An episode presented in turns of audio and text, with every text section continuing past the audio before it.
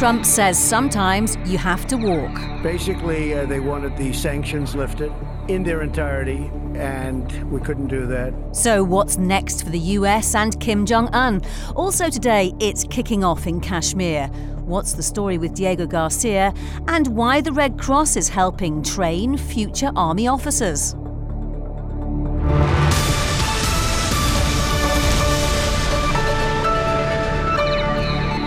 President Trump and Kim Jong un have said no deal this time on nuclear warheads. The summit in the Vietnamese capital, Hanoi, came to an end when neither side could meet the other's demands. Basically, uh, they wanted the sanctions lifted in their entirety, and we couldn't do that. They were willing to denuke a large portion of the areas that we wanted, but we couldn't give up all of the sanctions for that. So we continue to work, and we'll see, but we had to uh, walk away from that particular suggestion. Well, I'm joined by Professor Robert Kelly of Pusan University in South Korea, Professor Michael Stathis from the University of Southern Utah in the US, and of course our own defence analyst Christopher Lee. Hello, everyone.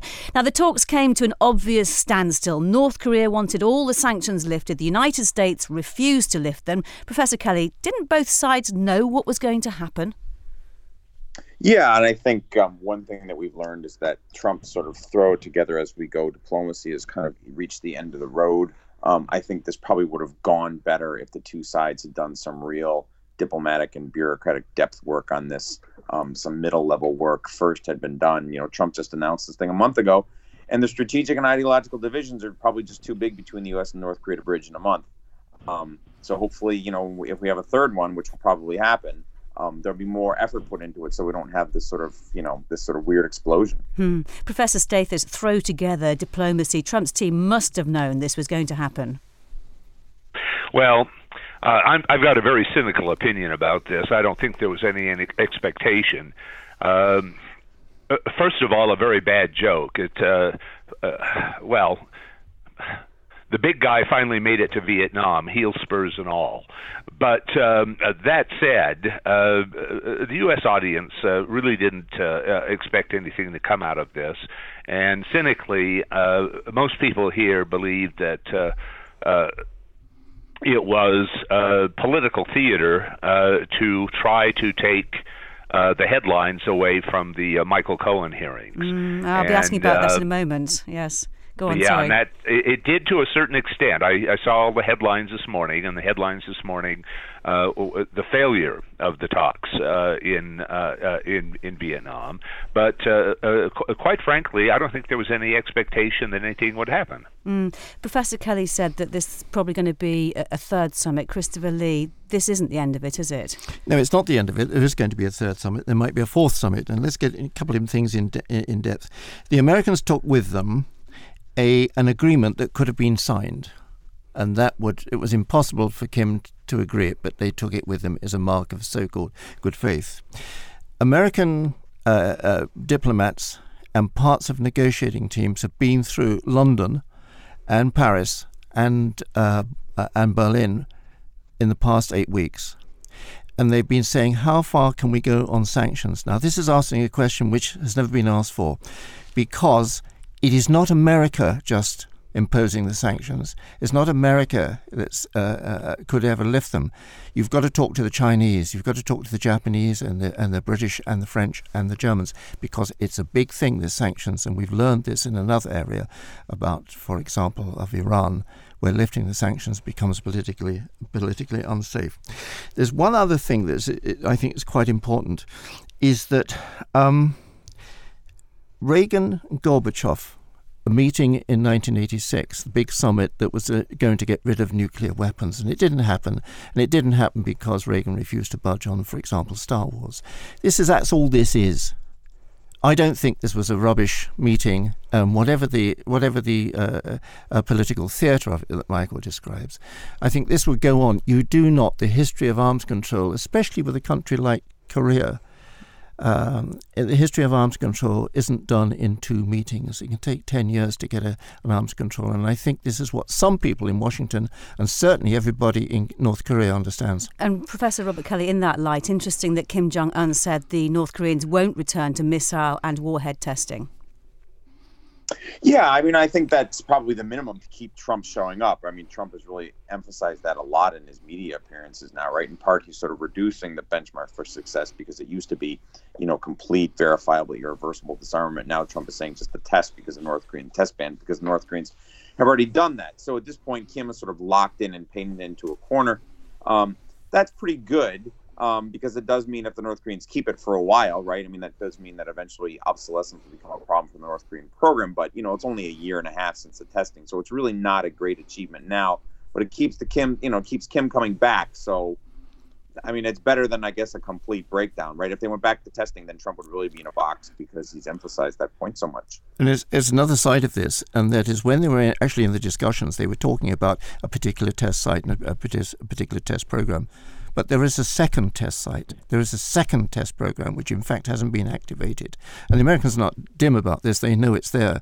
And so the promise, we will not do the testing, has to be when you get down to signing a gold pen affair, uh, it has to be which test sites you're talking about. And that's how incomplete these talks are. And do you think, Robert Kelly, that uh, Kim Jong un was a bit wrong footed there, that he didn't know the Americans knew so much about the test sites that they, they revealed in that meeting? Yeah, that wouldn't surprise me because this has been an issue with the North Koreans in the past, right? When we caught them cheating um, about 18 years ago um, on the agreed framework with the uranium, um, they were really surprised at that time too. They didn't realize just how much the Americans could do and see how much the IAEA could see and, and stuff like that. So I wouldn't be surprised. Um, and that's probably why it looks like Kim is the one who sort of left, and that's probably why, right? Is they just weren't ready to uh, to make the large concessions. My guess is they want to keep weapons, but they're willing to move on production facilities, shut them down. They actually don't want to roll back what they've got. All right, Professor Michael Stathis, you mentioned Donald Trump's former attorney, Michael Cohen, who was telling a congressional hearing on Wednesday that Trump was dishonest and much worse. Do you think the timing of that, um, which coincided with the Hanoi summit, was coincidence or conspiracy? Oh, I don't think it was conspiracy. This was uh, uh, in the planning for a long time. Now, of course, so was the summit. Uh, it's unfortunate that they coincided, but Trump's uh, comment uh, blaming the Democrats uh, uh, for their timing on this, I think, was uh, nonsense. But it was hanging over his head. And the other thing is, Kim Jong Un knew that. He knew that Trump was coming into this meeting uh, needing a, uh, a big win, uh, which I said on the last program. And uh, in this meeting, Kim had all uh, uh, had all of the no pun intended trump cards.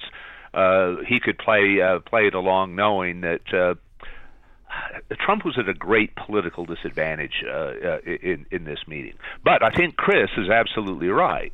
These things take time. Um, uh, uh, President Trump may be history, uh, before there is an agreement uh, with Nor- North Korea on uh, ending their nuclear programs. But we all have to keep in mind this is all North Korea has. They do not have an economy. Uh, they do not have political clout.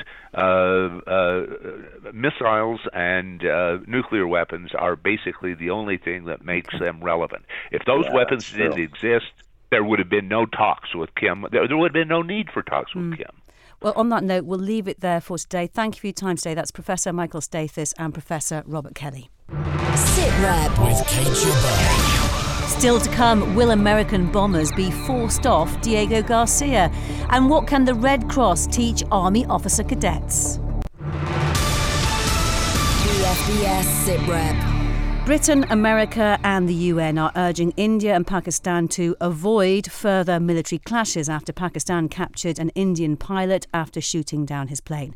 That followed an airstrike by India against what it said was a militant camp in Pakistan in retaliation for a suicide bombing in Kashmir two weeks ago.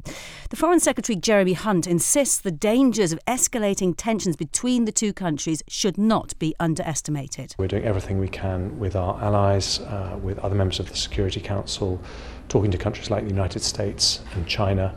It's a full round the clock diplomatic effort. Well, Dr. Dan Plesch is from SOAS at the University of London. Hello to you today. Now, this conflict has been going on since 1947 when Kashmir, a mainly Muslim state, was not allowed to join Pakistan at independence and Kashmir became jointly ruled by India and Pakistan. Why has nobody managed to find a solution?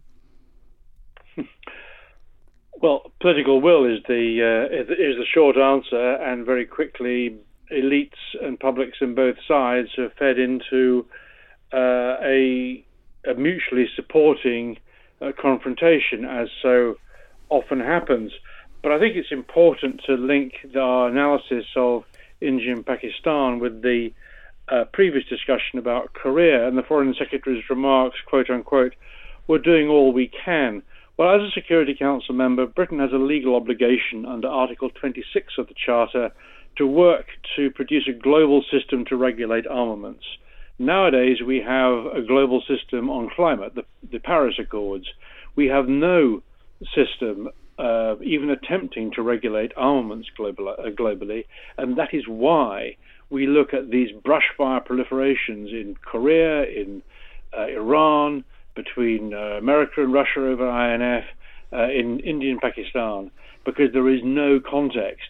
So it isn't true to say we're doing all we can. We have no international effort at weapons control, and that's what's needed if we're not to see this proliferation of individual brush fires turn into something very much greater indeed. Yes, and on that note, they're both nuclear powers. How great a risk is there of that ever ending in something more serious? Well, it's useful you use the word ever. Uh, against the span of South Asian history, of uh, Pakistani, Indian cultural history over hundreds of years, you've got to say that introducing nuclear weapons into any of those confrontations hundreds of years ago, it's ridiculous, utopian to think that you can have nuclear weapons forever and they're not being used. Humanity, uh, military forces are not like that either by accident or intent, they end up being used. In the immediate situation, what we are seeing in both Korea and in the subcontinent are political elites wrestling with the two great forces the traditional uh, old fashioned nationalism and military dynamics against the existential reality that the only way to win is not to play. And that interplay in global politics is the most important issue of our time, and it's rare, rarely built, built uh, brought to the fore. And frankly, we admire our armed forces, but we have to do all we can to make sure that we only use them as rarely as possible and to reduce these global risks. And at the moment, there is no international effort in that direction. Here, with some diplomatic colleagues, we have a project Scrap Weapons, which is intent on doing exactly that. Well, our defence analyst Christopher Lee is listening to this. He's, he's with me in the studio here. Christopher. Good talk you, Thank you. I tell you, it's, it's, it's a curious, um, curious angle into this. I was talking to a couple of people a few weeks ago when it looked like happening after the after the cause for this recent conflict, and that was the killing of some Indian soldiers by apparently Pakistanis. Um, Trump has no interest in what's going on. He was saying to me in the State Department there is a there there is a sort of thought that if you've got problems, problematic areas, it's quite good if there is a bit of a regional fight going on as well, because it, it keeps them tied up in what's going. On. That's a cynical view, but that was that was the view. The other side of it, Trump has no interest because it doesn't actually bother him. He's not really interested in in, in, in Pakistan, um, especially with its, its, relations with other insurgents and terrorist groups that sometimes sort of lodge in Pakistan. He's got no great interest in India uh, uh, at all. Unlike, say, for example, President late Pres- uh, President Clinton, and also Condoleezza Rice, who was Secretary of State, who went to uh, both sides and said, let's get an agreement on this. Trump would not bother to do that. Dr. Dan Plesch, what do you think will happen next in this? Well, in my crystal ball, there's two options. One is that uh, the Modi government uh, don't accept the de escalation or at least accept it with uh, uh, the release of the Indian pilot by Pakistan, by Imran Khan uh, or as they're starting to do, crow that this shows Pakistani weakness and further inflame the situation. But uh, Chris is quite right. Uh, there is a the, the, when the major powers uh, lose interest in disciplining the lesser powers, then the lesser powers either behave irresponsibly or they have to learn themselves to act responsibly. And in this way, it, nuclear weapons, in some ways, provide a disciplining factor. But the but the underlying drive of that is the insecurity, the fundamental existential threat posed by their existence. And if we look at what helped with a, uh, a soft landing of the Cold War in Europe, it was very detailed uh, agreements about managing conventional armaments. And what we're suggesting and talking to people about is to use similar um, mechanisms for controlling conventional arms in the Indian subcontinent and elsewhere. And as these recurrence of crises where lower level actors, terrorists, have the ability to force uh, states into international crises, those states begin to see that actually they have an interest in, in formalizing um, controls on their militaries to There's, stop things getting out of hand like this. There's only one way to fix this, and that is get India, uh, Pakistan, and probably the United Nations as a, as a, as a contributing force to agree that only one country, either uh, India or Pakistan, um, uh, governs Kashmir, or you make it an international state.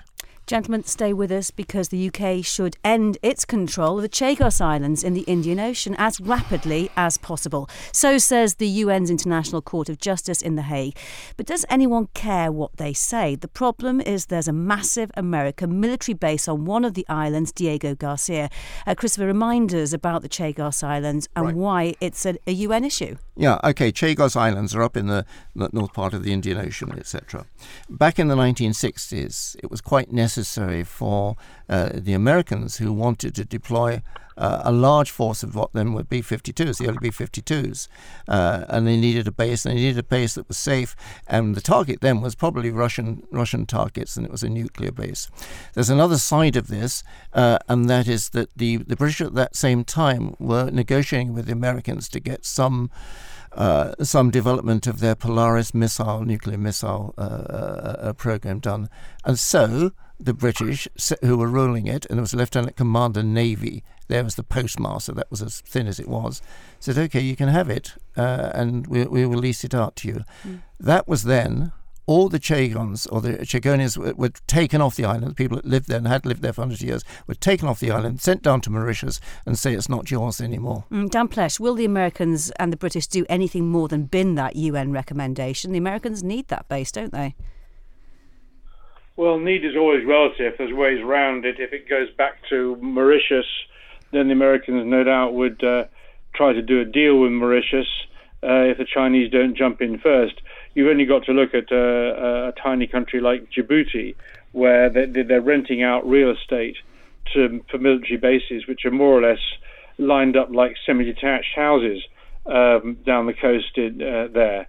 So uh, even returning it to Mauritius wouldn't uh, necessarily end American involvement. But the, the key issue here is sometimes, you know, the rule of law uh, goes against you. Uh, brackets, that's the point. Uh, and if you're a country like Britain, you know, with what 60 odd million people uh, on a planet of 7 billion, uh, you have to think, well, can we get away with pretending that the world is like 1890? And everybody does what a British gunboat says, or do we actually realise our actual position in the world and that it's important to our long-term future and security to uphold the rule of law?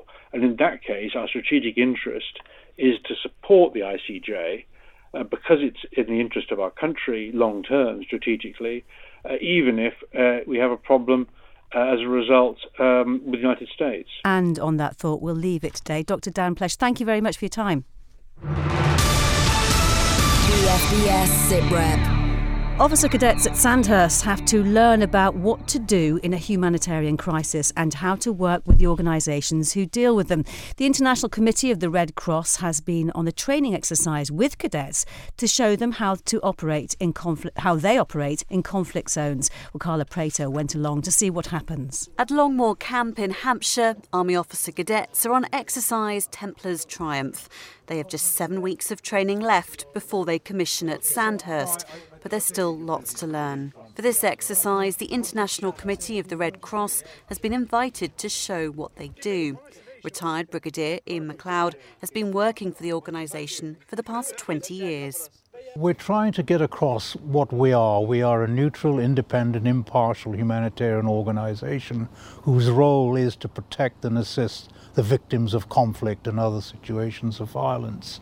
So if they have some knowledge of our organisation, they understand us and how we operate, then that might make our job easier and safer in the field if, if we come across UK forces. Taking part in the exercise scenario, in can give them a taste of humanitarian operations. Officer Cadet James Donovan says it makes it much more realistic. We're going on to hopefully commission as officers, and we will be interacting with these organisations.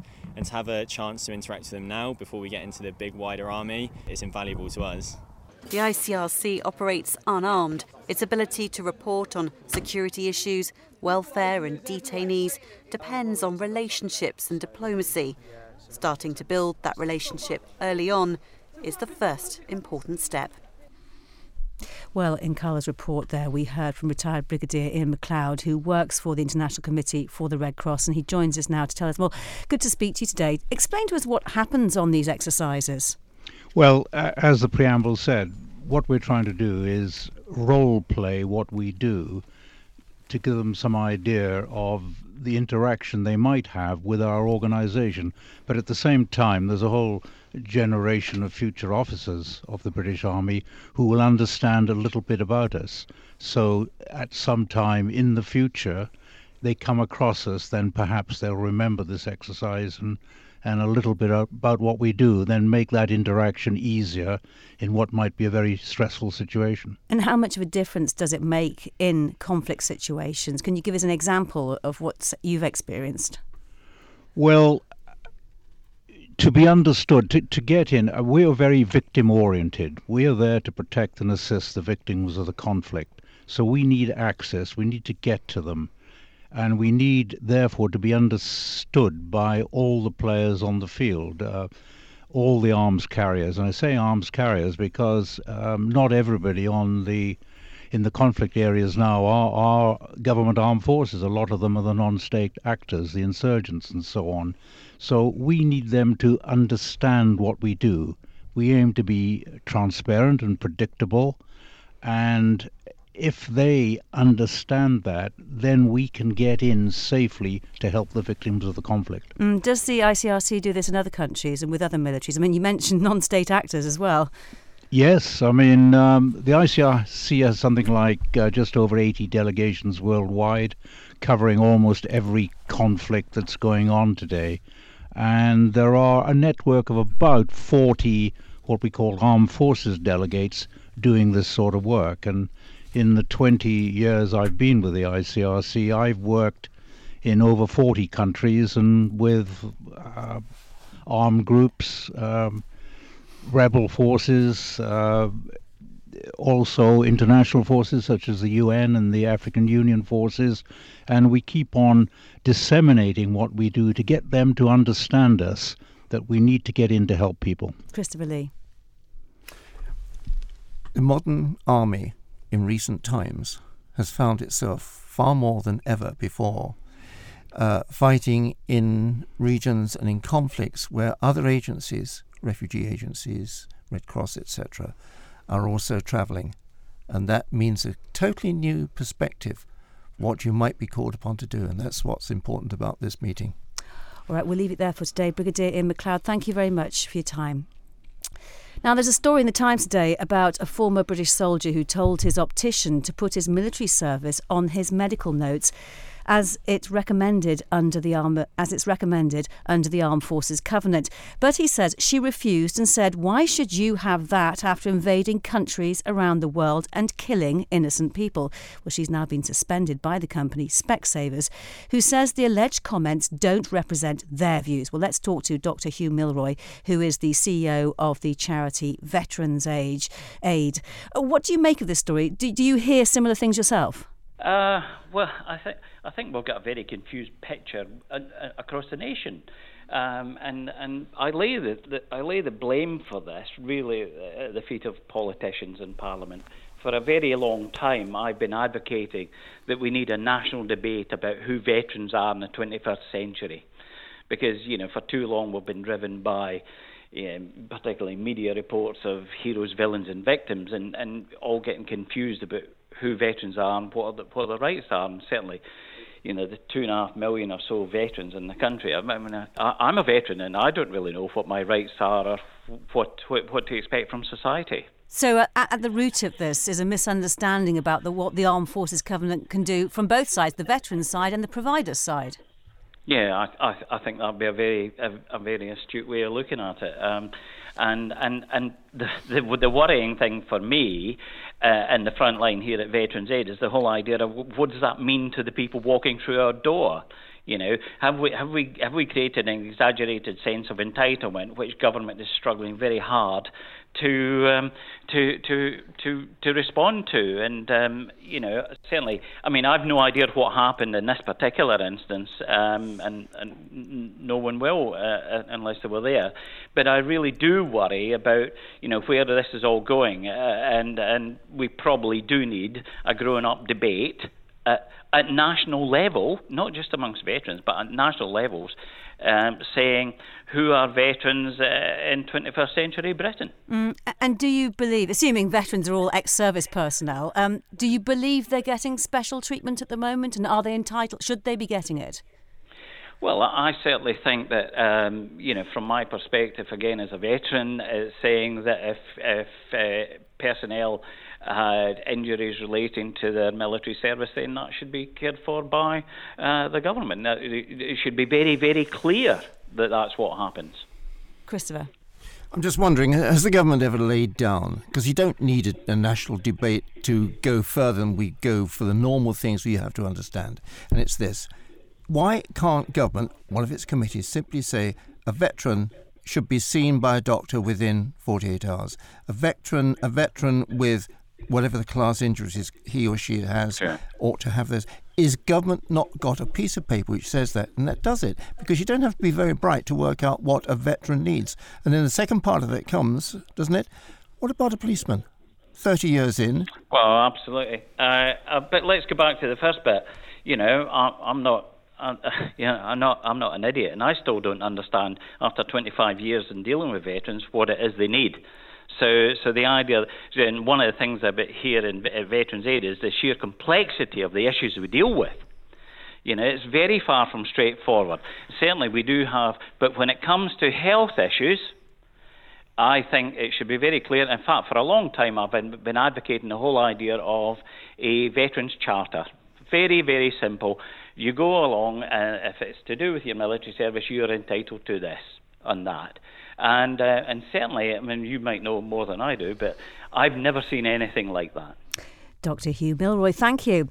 Well, Christopher, um, let's go back to that great summit in, well, that interesting summit in Hanoi between Kim Jong un and President Trump. You have a slightly different overview of it, don't you? I tell you, I have. Kim and Trump, I mean, these are the stars, and this is how it works out in my mind. I see Kim, President Kim, arriving in this most magnificent antique train, which is what happened. Huge train. It goes on for goes on for many coaches. How, how long would the journey have been? Oh, I don't. It, I mean, they have to go all around the world because it's going through China, uh, and they have to transfer the rails as well. And it's about sort of I don't know 12, 1300 miles or, or even more. Anyway, there it is, and he, he arrives very slowly, sedately, gets out with a with a fag on, you know, and sort of stands around a bit, and people sort of say hello. He hasn't got Air Force One. He hasn't got an aeroplane that's uh, above grade one. And what happens? Trump turns up. His jacket is t- his jacket is done up. This is the first time on a national scale he's doing his jacket up. He's turning himself into a president. We have two images here, two images of two chaps shaking hands, and they're on the same deal. I think it's marvellous. Watch, watch for Kim the tank engine in future. He's going to be around. That's it for this week. Join us again same time next week. But from me, Kate Gerbeau. Thanks for listening. Bye bye for now.